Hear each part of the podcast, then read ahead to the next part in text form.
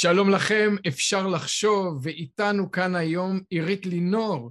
עירית, ממש כיף שבאת, ותודה רבה לך על זה. גם לי כיף, תודה שהזמנת אותי. אז אני הזמנתי אותך במיוחד כי אני עומד היום לדבר על תקינות פוליטית, בעקבות הספר החדש שלי, שקוראים לו לא תקין, הוא מדבר על חלופה יהודית לתקינות הפוליטית. אתה מדבר על הספר הזה? או, הוא גם אצלך, זה נהדר. וכיוון שאנחנו... אנחנו... תודה רבה. כיוון שאנחנו מדברים על תקינות פוליטית, אז רציתי להזמין אותך כי את מלכת התקינות הפוליטית. נכון. כן, ונכון, אז נוכל לדבר על זה ויהיה לנו ודאי לעונג, ואני מקווה שגם מעניין. עכשיו, את יודעת, אני נזכר שפעם אה, שנינו נסענו אה, לאיזה סימפוזיון או רב שיח או דיון בספרייה בנהריה, שהיה מאוד נחמד, אבל בכניסה לשם היה כתוב אה, ברוכים או טבעימות בכתב החדש המשונה הזה, וגם בעיניי זה לא מצא חן, אבל ראיתי שאותך זה ממש הקפיץ, נכון? אני, אני זיהיתי, נכון? יש משהו שמפריע לך בכתיבה כן. ודיבור החדשים האלה. תראה, א', זה נראה לי, זה, העצבים שלי הם נובעים מכמה מקורות. אחד, זה לא עברית, השני, זאת לא שפה, אחד השימושים העיקריים של השפה זה שכשבן אדם קורא משהו אז הוא ידע למה הכוונה וכשאדם קורא משהו הוא ידע גם uh, לדבר אותו. ברגע שאתה רואה את הדבר הזה שהתחיל אגב בתור uh, תרגיל של סטודנטית צעירה לעיצוב שאני ישר ליבי יוצא עליה, אתה יודע, כי גם אני הייתי צעירה פעם ויש איזה משהו שאתה צעיר ונלהב ואתה רואה מה לא בסדר בעולם ואתה אומר אני יכול לתקן את זה ואז אנחנו מגיעים לדבר השלישי, אני מאמינה שבאנשים למרות מורכבותם והפגמים שלהם יש רצון להיות טובים, לעשות מעשה טוב או להיחשב טובים בעיני עצמם ובעיני הסביבה וגם באמת לעשות טוב, אני בכלל, אני לא, לא ממהרת לייחס כוונה רעה לאנשים. גם אתה בספר שלך אגב מאוד מקפיד לא רק שלא לייחס להם כוונה רעה אלא גם אה, אה, להסתייג מה... מהנכונות של אנשים ושל אה, רעיונות מסוימים, ושל תנועות מסוימות, להגיד קודם כל דופקים אותי, מדכאים אותי וזה, וכולם רעים. אמ, אבל פה אנחנו מגיעים לדבר השלישי, יש משהו אה, מונח שאני חושבת שאני המצאתי אותו, ואם לא אני אז אורי אורבך זיכרונו לברכה, שזה עוד יותר טוב אפילו, וזה מה שנקרא צדיק בשקל, שבו אתה יכול לעשות מעשה שיחשב טוב בעולם הכללי, אבל הוא לא עולה לך בשום מאמץ ובשום טרחה. זה מה שקוראים גם כן מאותם אה, המבקרים של הפוליטיקלי קורקט שהוא מתגלגל לכפייה, מה שנקרא ה-virtue signaling, מין סימון אני אדם טוב. עכשיו, אני חושבת שזה בסדר שאנשים רוצים להגיד הנה אני יודע מה הטוב ואני עושה מעשים טובים והנה תראו את המעשה הטוב שלי ותלמדו ממני, ואני חושבת שגם יש איזה משהו נכון, היהדות היא אה, מדברת על מתן בסתר, אבל גם יש אה, ערך למתן אה, בפומבי, שאנשים יראו שזה מקובל, שזה רצוי, שזה דבר שהוא טוב. עכשיו, מה אתה צריך להשקיע בשביל לסמן שאתה צדיק, ושאתה בעד שוויון, ושאתה בעד בנים, ואתה בעד בנות, ואתה בעד זה מאשר? לקחת את הפונט החינמי הזה אגב, הסטודנטית החמודה הזאת היא באמת חמודה, היה, הייתה לה איזו תזה והיא עשתה אותה ואז תוך זמן קצר כל בתי הספר בתל אביב לקחו את הפונט החינמי אפילו לא צריך לשלם למי שהמציאה אותו שאני אומרת אם זה לא ניצול נשים אז אני לא יודעת מה כן כי היא גם לא גוזרת דיבידנדים מהפונט הזה. ואז כולם מסתכלים על השלט הזה והדבר המחשבה הראשונה שעולה להם כמובן אחרי, ש... אחרי הוואו איזה יופי איך אין פה אפליה זה מה לעזאזל כתוב עכשיו זאת אה, שפה, היה לי ויכוח על זה עם חברתי ועמיתתי לשידור, יפעת ביטון, שכמובן מאוד תמכה בזה, כי היא בן אדם הרבה יותר מתקדם ממני, ואמרתי לה, את יודעת מה, אם את כל כך אוהבת את זה, תורידי את הפונטים האלה, הם בחינם, ותתחילי לכתוב בהם את המיילים שלך, ואז תחזרי אליי. אני לא חושבת שהיא עשתה את זה, אז זה, אה, כל עוד זה באמת, אתה שם את זה על שלטים בבית ספר, זה, זה בעיקר משהו שהוא מגוחך. אה, יש דברים שאתה יכול אה, לפרוס אותם אה, על, על, על פרוסה הרבה יותר רחבה, וזה כמובן השפה הרב-מגדרית שמנסה להנחיל כאן מרב מיכאלי, שרת התחבורה, וזה משהו שגם כן אנשים קופצים את זה, כאילו שוב, מה זה עולה לך? מה זה עולה לך להוסיף את לשון רבים נקבה לכל מילה? הם, נקודה, אנשים, כל מיני זוועות פונטיות, ופונטיות לא, זה רק מעריך משפטים, אבל זוועות אסתטיות וזה, בעיקר, כתבו בשפה הזאת את התנ"ך, כאילו רבאק, זה לא, לא, לא חוזרי מפמ"ר ולא דבר המפקד דט, זה, אני חושבת שבאמת ויופי הם אה, קשורים זה בזה. נעזוב כל מיני דברים ששנינו כבר יודעים ושנינו מסכימים, וזה אה, כבוד למסורת, כבוד למורשת, כבוד לשפה שבה אתה מדבר, זה שה... היוהרה הזאת של בן אדם להגיד, או, זה לא בסדר ומי יתקן אותו? אני. אמ, זה לא יפה. ויש דברים רבים שאפשר להגיד על התנ"ך, אבל להגיד עליו שהוא לא יפה, ושמי שיתקן אותו זה, זה בחורה נלהבת ונמרצת שרוצה לעשות טוב ורוצה לתקן את העולם ורוצה לתקן הכל, ועכשיו. ואני אומרת, אם זה לא, אם זה לא יפה אז זה לא תיקון. טוב, אני כמובן מסכים למה שאת אומרת, ואני אחלץ מכאן בעצם מסר שהוא אחד המרכזיים בספר שלי, ואני חושב שהוא נחוץ פה בכלל. יש פה את עניין היופי, ויש פה את עניין ההכבדה על השפה וההכבדה על החיים, והניג'וז, שזה גם שיקול. מה שבעיניי הכי גרוע זה באמת השקפת העולם שמאחורי זה. כלומר, אנחנו הולכים ומתרגלים לזה שצריך לחשוד בכל דבר שנאמר, בכל דבר שנכתב, כי הכל מלכודת, כי הכל דיכוי, כי הכל אה, נאחס, כי הכל מבטא שליטה של מישהו במישהו, ואת אומרת, תקשיבו, שפה צריך להיות משהו שאתה גם מבין אותו, שאתה גם מדבר אותו. כלומר, שפה היא לא כלי של דיכוי, שפה היא כלי של תקשורת. כשמסתערים על השפה מתוך תחושה שאתה מחולה, אתה ז'אן דארק של הלשון העברית, אז אנחנו, בעיניי הפגיעה הגדולה ביותר היא בעצם התחושה של אמון ביכולת שלנו לתקשר, הכל בסדר. כתוב אה, אה, ברוכים הבאים, אני לא חושב שנשים ראו את זה והיו מדוכאות והושפלו ונרמסו עד עפר וחייבים לתקן את זה. בסוף אנחנו אומרים אחד לשני דברים, אני, הם לא תמיד הכי מדויקים מבחינת אה, מקורם המילוני, אני אומר לחייג בטלפון למרות שכבר אין לו חוגה, ואני אומר פח אשפה למרות שכבר אין בו פח, הוא לא עשוי מפח מתכת, וכולם מבינים מה אני אומר, והכול בסדר. ואת אמרת גם עוד נקודה שהיא בעיניי חשובה מאוד, שאולי מסבירה חלק מהפופולריות של זה, כי חלק מהרעיונות שמלווים את התקינות הפוליטית הם באמת מופרכים. כלומר, אתה אומר לעצמך, בסוף, האם באמת להשתמש בביטוי רשימה שחורה זה דכאני? כן, שחברות מחשבים ענקיות הוציאו למתכנתים של אמורה לא להשתמש בביטוי רשימה שחורה, או בארצות הברית היום אסור להגיד master bedroom, כלומר חדר שינה עיקרי, כי master זה קשור בעבדים. ואתה אומר לעצמך, מה המוטיבציה של אנשים להתעסק עם השטויות האלה? ואת הצעת גם תשובה, כי אתה מרגיש שאתה לפחות ישעיהו הנביא וספרטקוס גם יחד, במחיר כמעט אפס. כלומר, ניג'זת קצת לכמה אנשים, ניג'זת גם קצת לעצמך, וחוללת איזה מלחמת חופש אדירה בלי שאתה משלם עליה שום דבר. אתה אפילו לא הפרשת מעשר כספים מהמשכורת שלך, כמו שלפי ההלכה צריך לעשות כלום, ניג'זת למישהו על איזה מילה. כן, זה אם אתה לוקח על עצמך את הניג'וזים האלה, זה באמת אה, יצאת צדיק בשקט ונודניק ודביל, אבל אה, ברגע, ש, ברגע שאתה מכריח אנשים אה, להתיישר לפי הנורמות הצדיקות שאתה יכלת על עצמך, אז אנחנו כבר מגיעים למשהו שהוא פחות משעשע ופחות אפשר להתבדח עליו, וזה כפייה. יש פה עוד דבר שהוא בעיניי אפילו מה שעומד לדעתי מתחת לעניין הזה זה אה, אה, היעדר נקודה ארכימדית שעליה אתה יכול לבנות אה, כל מיני, כל מיני מבנים ואז הכל מקולקל ותמיד כשאתה מוצא את ה...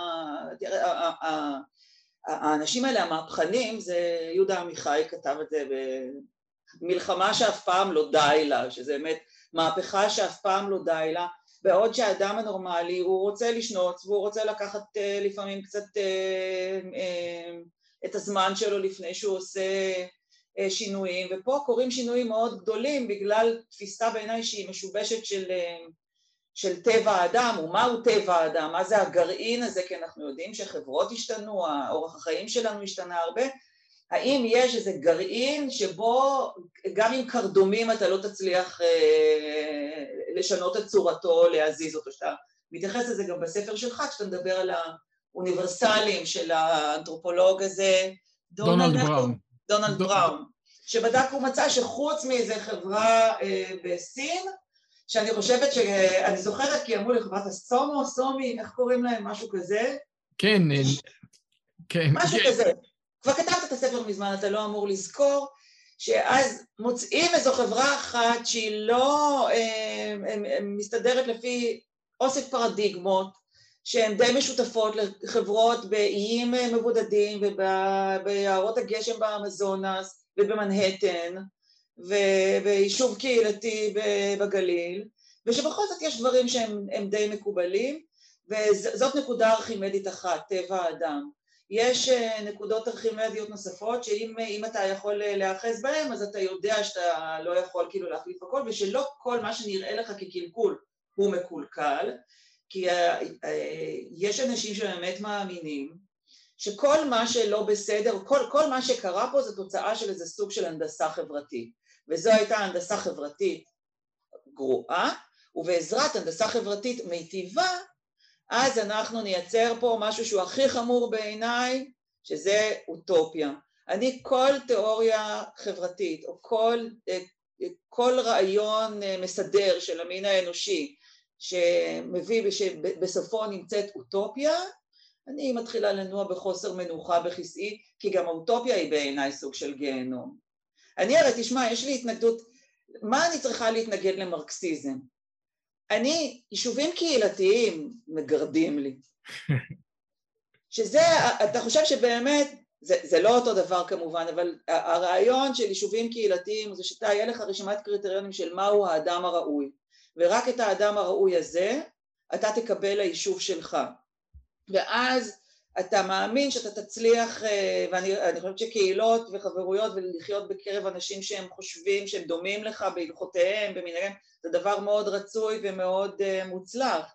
אבל יש פה איזושהי הנחה שמתישהו, שכל הילדים של כל האנשים ביישוב הקהילתי הזה הם גם כן יהיו, אה, ושאתה יכול לסנן את הדבר הזה באופן, באופן מאוד מאוד מדויק.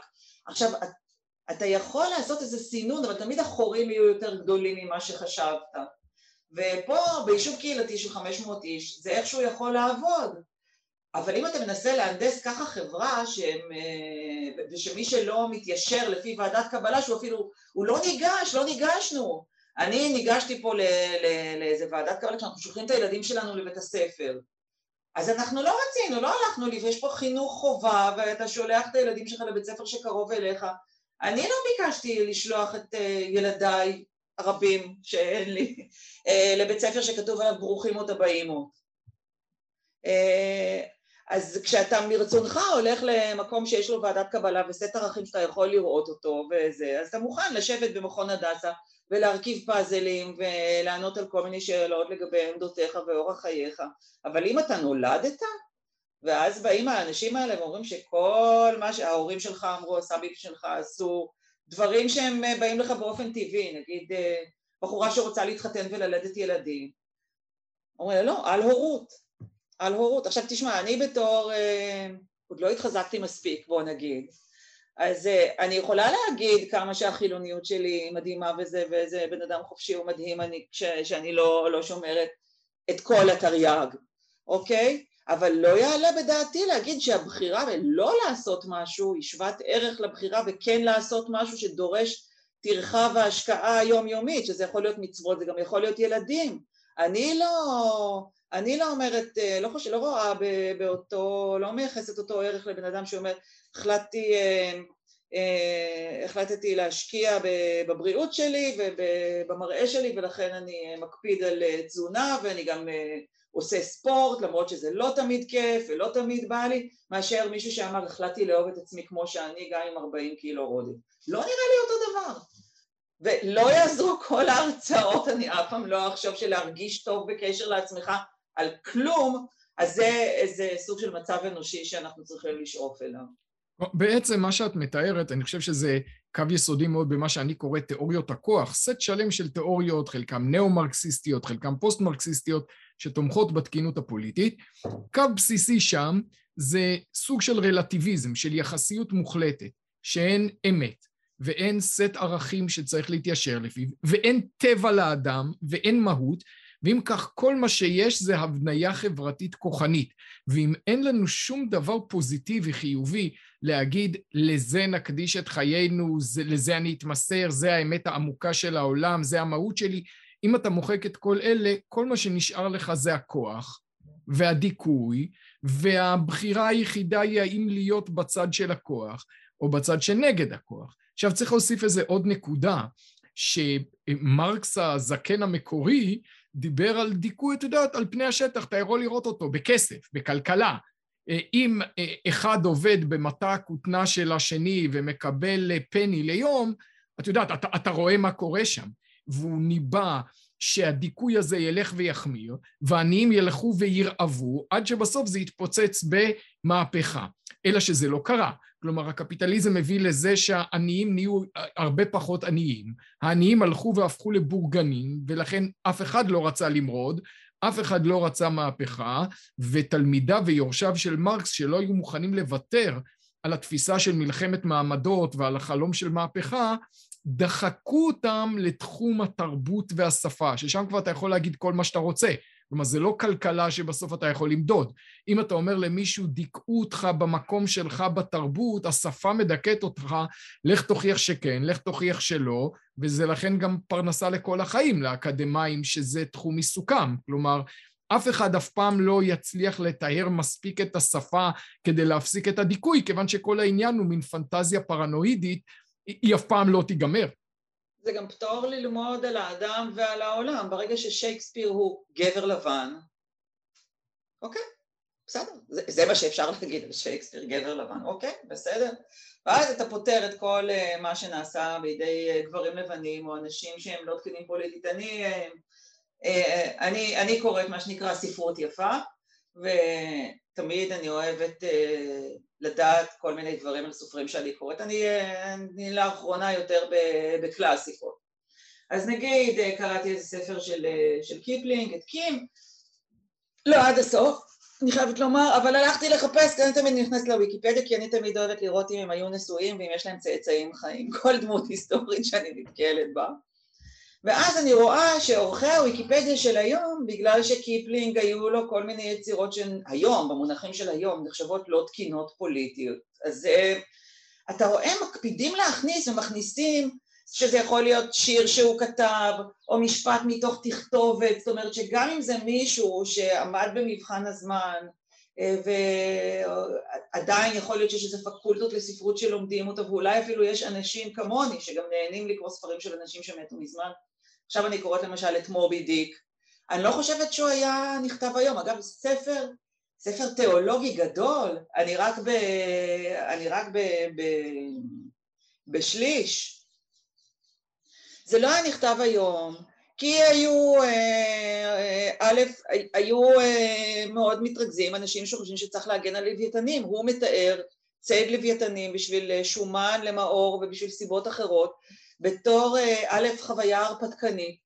אה, הגיבור שלו, הוא רוצה לצאת אל הים ובגלל שהיבשה קטנה לו מדי, יש לו יצר הרפתקני גברי כזה שהוא רוצה להיות בחברה גברית ולרדוף אחרי לוויתנים שהוא גם מעריץ אותם, הוא רואה איזה סוג של סימביוזה. עכשיו, היום לדוגמה ראיתי איזה, אני קוראת בקינדל בעיקר, באנגלית, ואני אוהבת, אני לפעמים משוטטת שם לראות איזה ספרים יצאו, וראיתי ספר שיצא עכשיו של איזה סופרת אה, שעדיין חיה, כי עכשיו אני חושבת שאם את מורדת על שערות שלה, מה קרה לאנושות, ספר חדש שיוצא, אנ טיילר, ואני מסתכלת על ביקורות של, של קוראים, וראיתי שם שתי ביקורות של שתי קוראות שונות, זוהמות, נתנו לספר רק כוכב אחד מתוך חמישה, קורא, אבל למה? אני לא מאמינה שהגיבורה מסרה את החתול שלה, שזה, ראיתי שהיא מסרה את החתול שלה למקלט לחיות, ויותר לא רציתי לקרוא, אכזבה קשה מאוד. אני אומרת, זה אנשים שהם יכולים לעמוד בספר שמתאר בפרוטרוט על גדולתו ונשגבותו של הלוויתן וכמה נהדר זה לצוד לוויתנים. זה, זה דברים שהם לא יכולים להיכתב, כי פתאום, וכל הזמן אתה ממציא נורמות חדשות, ואנשים, אתה מציג את ה, בספר שלך את, ה, את הקייס היהודי, שקודם כל אתה עושה עבודה מאוד יפה ולהגיד, זה לא מה שחשבתם, והעניין של חיזוק המוסדות, זה אגב, אגב יש עוד הבדל מתחת לדבר הזה, כאילו מה המולקולה האנושית הבסיסית, זאת אומרת, או היחידה האנושית הבסיסית. מי ש... ואם זה האינדיבידואל, אז באמת זה חיים של צער, אומללות וזה, ומה שנקרא... בארצות הברית זה קצת יותר טבוע בגלל ה-pursuit of happiness, שאני מבינה את זה, אבל אני מבינה את הנזקים של זה, היהדות איכשהו היא לא דיברה על עושר, אני חושבת שאני לא יודעת אם זאת מילה בכלל שמוזכרת בכל התנ"ך כולו. אה, נמצאת, היא נמצאת, אבל... אבל היחידה האנושית היא כאילו, זה משפחה, אברהם לא יכול להקים עם עד שהוא לא, לא נוצר שם איזה שבט, והשבט שהוא משפחתי באופיו. זאת ישראל היא משפחה, זה... אתה לוקח אחים ואת צאצאיהם ואת הדודים ואת הבני דודים ורק אחרי שהם מצליחים כאילו ליצור איזה חברה, אה, יישוב קהילתי. לא, זה לא צריך... אתה יודע, לפעמים האדמה פותחת, פותחת את פיה ובולעת את כוח ועדתו, גם זה יכול לקרות במשפחה. אז זה, זה... יש משהו נורא נורא עגום ואומלל באדם אחד יחיד ובודד שחושב שהעולם מקולקל ושהוא קורבן ושכולם מנסים לדכא אותו ואני עוקבת עכשיו אחרי הסיפור בארצות הברית עם הדלפת הטיוטה של אה, פסיקת בית המשפט העליון מ-1973, רו אה, נגד וייד, אה, שבכללי הפכה את, הפסיקה ההיא הפכה את עניין המדיניות ההפלות לעניין של המדינות, והפסיקה של בית המשפט העליון אמרה לא, זה פדרלי, כי זו זכות שאפשר לקושש אותה מהחוק, מהחוקה. ואתה רואה אנשים, אתה יודע, בדרגים הגבוהים ביותר, לא, לא מפגינים משוגעים, אלא מגישי חדשות, אה, ג'ו ביידן, הנשיא שהוא קתולי בכלל, אה, דוברת הבית הלבן, מדברים על, אה, על הריון ולידה במונחים שהם, כאילו שהם הם לא נעימים לשמוע, גם אם אתה מדבר על אושרה של האישה, רווחתה של האישה, וכאילו, צריך... יש איזה ביזוי של, אה, של, של הורות, של, אה, של ילודה, של ילדים, של בני אדם, שזה נהיה לא נעים לשמוע, זה גם כן, זה, זה ה-pursuit of happiness כשאתה לוקח אותו ל, לקיצון. יש אה, פילוסוף יהודי אמריקאי, מייקל סנדל, שכתב שהנוסחה הליברלית פה, הוא עצמו אדם ליברלי, שכתב שה... הניסוח הליברלי של זכות האישה על גופה לא רלוונטי במקרה הזה, הוא, הוא אגב לא אומר שהקייס הליברלי לא נכון, רק אומר, הרי על זה בדיוק הוויכוח, האם זה הגוף שלה או לא. צריך להציג פה עמדה יותר מורכבת שקשורה במטאפיזיקה, שקשורה במה זה אדם, מאיזה שלב זה אדם. אבל אם אני אתייחס למה שאמרת קודם, אז את באמת, אה, כשאת התייחסת לתקינות הפוליטית, אמרת קודם כל משהו על קריאה ביקורתית של ספרות, שאני רוצה להגיד קודם כל שהקריאה הזאת שמתיימרת להיות... אמרתי, לא יכול להיות, לא יכול להיות שיצאו מפי צמד המילים לא. קריאה ביקורתית. לא, זה הכותרת, זה הכותרת שמקובל לתת לה בפי עצמם, ואני באמת רוצה לומר שזה הדבר הכי פחות ביקורתי בעולם, כי אתה תמיד יודע מה הם יגידו. כל ספר שלא יהיה, תמיד הביקורת תהיה מי מדכא את מי, זה כל כך משעמם.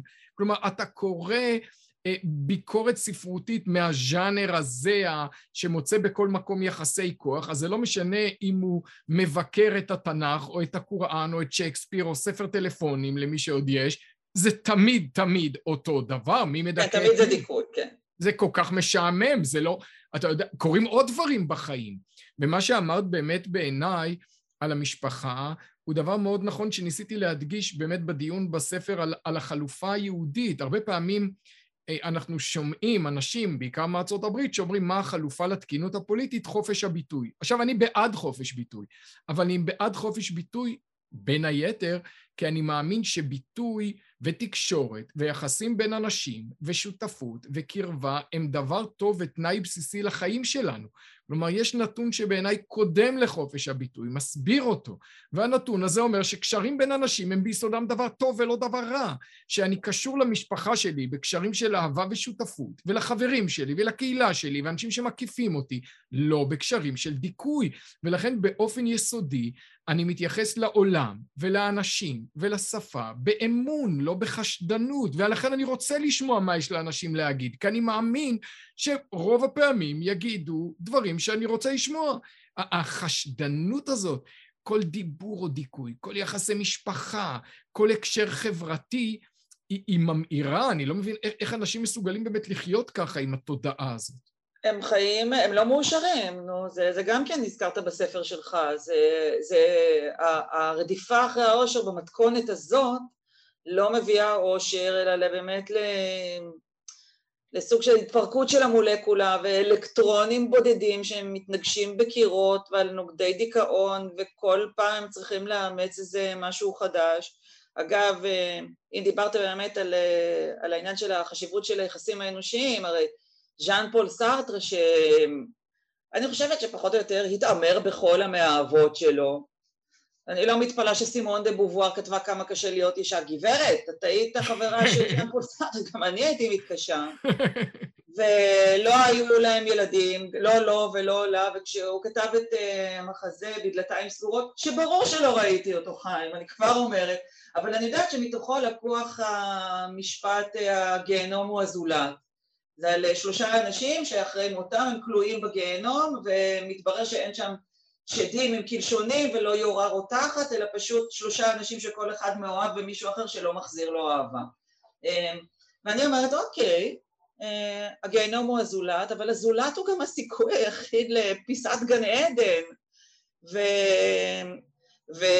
והוויתור על הדבר הזה בשם אה, תיאוריות דיכוי זה דרך נראה שנראית לי מאוד מאוד אה, בטוחה לאמלל את עצמך. גם אני, אה, אני מסכימה איתך, אני חושבת שגם אנשים מרגישים את זה באופן אינטואיטיבי, אם לא חובטים להם על הראש בפטיש יותר מדי.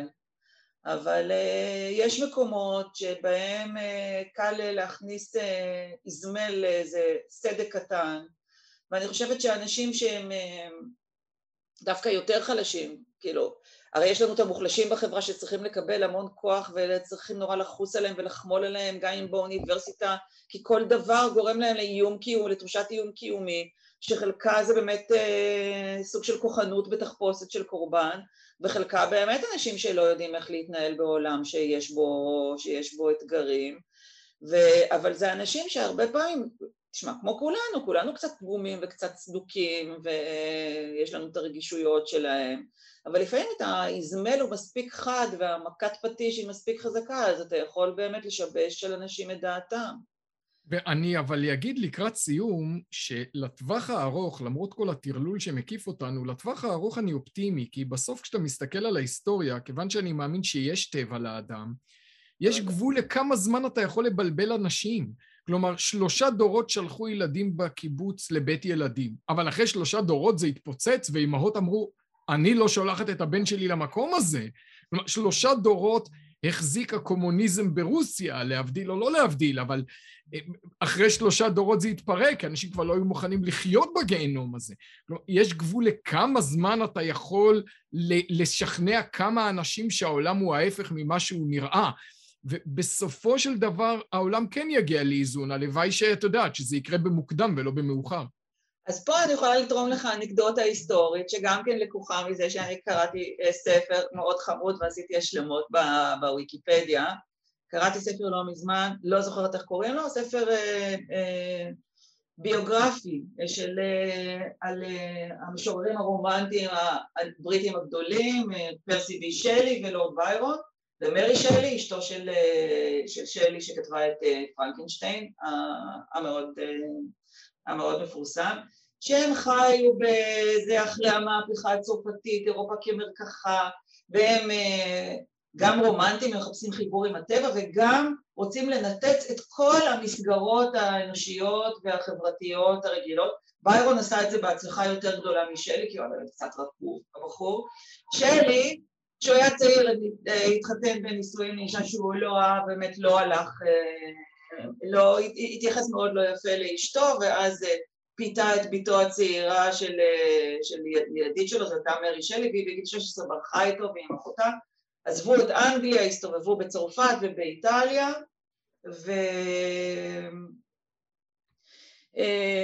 וניהלו חיים לא שגרתיים, אבל אה, פרסי ומרי שלי מאוד אהבו אחד את השני והם היו זוג מאוד טוב, ואחרי שאשתו התאבדה, אה, אז אה, של שלי אז הם התחתנו וחיו ניסוי, חיים קצת בוהמיאנים וזה, אבל חוץ מהמוות של הילדים שלהם שהשפיע עליה מאוד, כי אהבו גם אז ילדים, מסתבר, בסופו של דבר.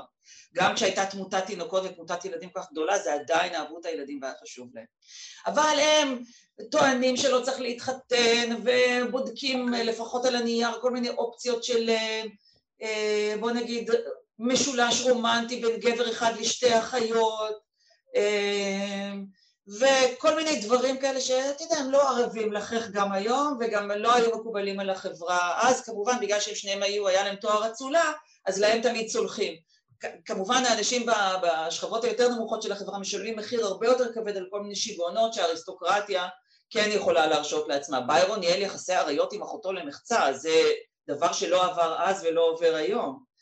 אבל אמ, הם שברו וניצו את המסגרות המשפחתיות, השלים קצת פחות וזה, ועשו שם כל הניסויים והחברה הגבוהה עשתה את זה, ובזמן שהם אה, החליטו לברוא עולם חדש ונפלא ועם אהבה חופשית ובלי כל מיני מוסר בורגני וכאלה, ישבה בכפר קטן במחוז המפשר, נדמה לי, באנגליה, בתו הרווקה של כומר, וכתבה סיפורים על חברה כפרית בורגנית מרובת סייגים שבה כל העלילה מכוונת שבחורה טובה תמצא את זיווגה ההגון עם בחור טוב.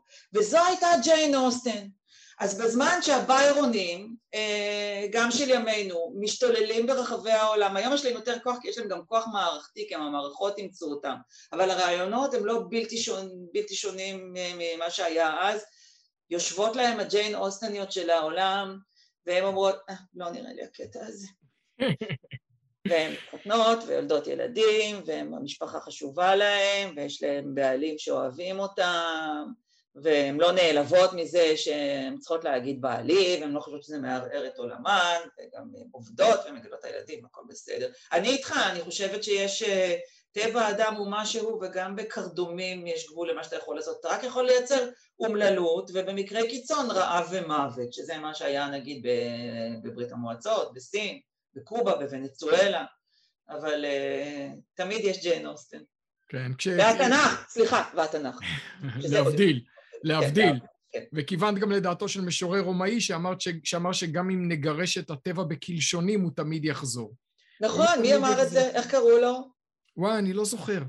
אני לא, לא זוכר. אולי, אולי טקיטוס, אבל אני לא זוכר. אני בטח לא יודעת. בעוונותיי. כן. וואו, עירית, היה מאוד כן. מעניין כרגיל, וכיף לדבר איתך, אה, ותודה על הפרגון לספר. זה כיף, מגיע... אפשר לחשוב להתראות. להתראות.